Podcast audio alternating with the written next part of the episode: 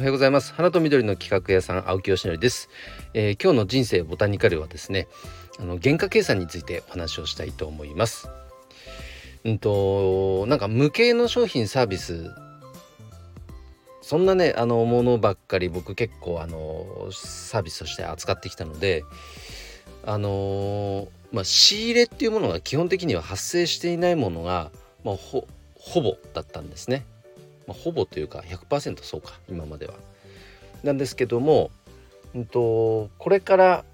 えーと、始めていく、えーと、ボタニーペインティング先日あの認定講師になりましたってお話をしましたがこちらに関しては、えー、の仕入れが発生するようなお仕事になっていきますので、えー、それについてちょっと説明したいと思います。あのまずまずそもそもボタニーペインティングは何かっていうとですねの天然のハスの葉っぱやインドボダイジュの、えー、葉っぱあとはねモンステラの葉っぱもね使えますね、えー、それらを使っていわゆるアートを楽しむというえっ、ー、と内容ですね。それをボタニーペインティングというふうに言っていて世界でも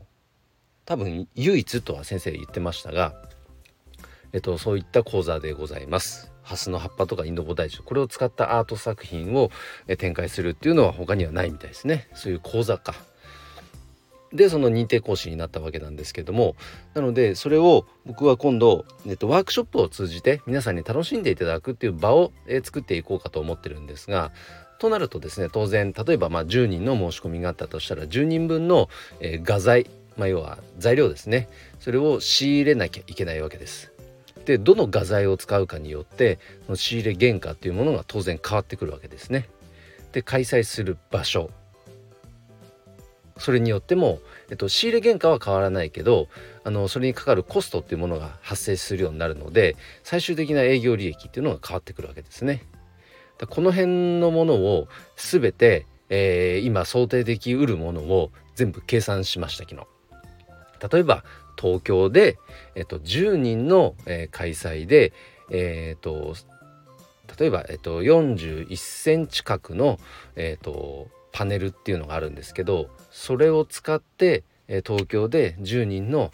講座でハスの葉っぱのボタニーペインティング講座をやった場合には、えいくらの売り上げがあって仕入れがいくらで粗利がいくらで粗利率が何パーセント。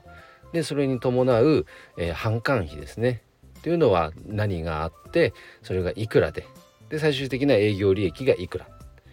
これが東京バージョンですと。じゃあ続いてそれを長野でやる場合にはどうなるか。ではたまたまた同じものなんだけど、えっと、サイズがね大中小ってあった場合に小のサイズで価格はいくらでやった場合には原価率がいくらになって、えっと、最終営業利益はいくらになるのかっていうのを全10パターンぐらいか、えっともう一覧にしてでその要は開催人数だけ入力を人数さえ変更すれば、えーと、この口座ではちゃんと利益が出るのか出ないのかこの損益分岐点が分かるようなねそういった一覧を、えー、作って計算しました。もう非常にやっぱまあうんとだもちろん大事なんですけど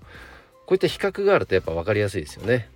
だから最低この人数は集めなきゃいけないしむしろ、えー、最低最高人数はもうこの人数ですって言い切れるようになってきますよね。まあ、この辺は感情でやっちゃいけないなと思ってます。あとはまあ戦略的にま仮に利益が出なかったとしても、まあ、広告 PR の要素で例えば地元のなんかイベントに出店をしてねまあ、そこでまずボタニーペインティングというものを知っていただくためのまあ宣伝費と思って出店するとかそういうのはあるかもしれませんけどね。そこでねあの利益をバンバン出そうとは、まあ、そもそも考えない。どうしたってその場合にはね子供向けのイベントとかだったらやっぱり価格設定できたとしても500円1000円だと思うのでね。それじゃなかなかやっぱ利益は出せないですよ。まあ、飲食みたいにだんじゃんじゃんじゃんじゃんこう数がとにかく出るっていうものじゃないと、まあ、それは厳しいかなとは思いますけどそのようにね使い分けっていうのもなんとなくイメージできるようにはなってきました。あとは実際にですねあの先日の講座を受けた2日間で、えーと、実際のペインティングを体験したわけなんですがその後ね何もやらなかったらまたその技術っていうのも、えー、廃れていってしまうので、えーと、日中時間を作ってねその技術を、えーと、ちゃんと消化させる磨いていくっていうことも、えー、並行してやっていきたいと思っております。えー、ということでですねこの原価計算このやっぱ重要性ですね。まあごくごく基本的なことなんですけれどもここをないがしろにしちゃいけないというやっぱり基本中の木ですね基本の木ですね、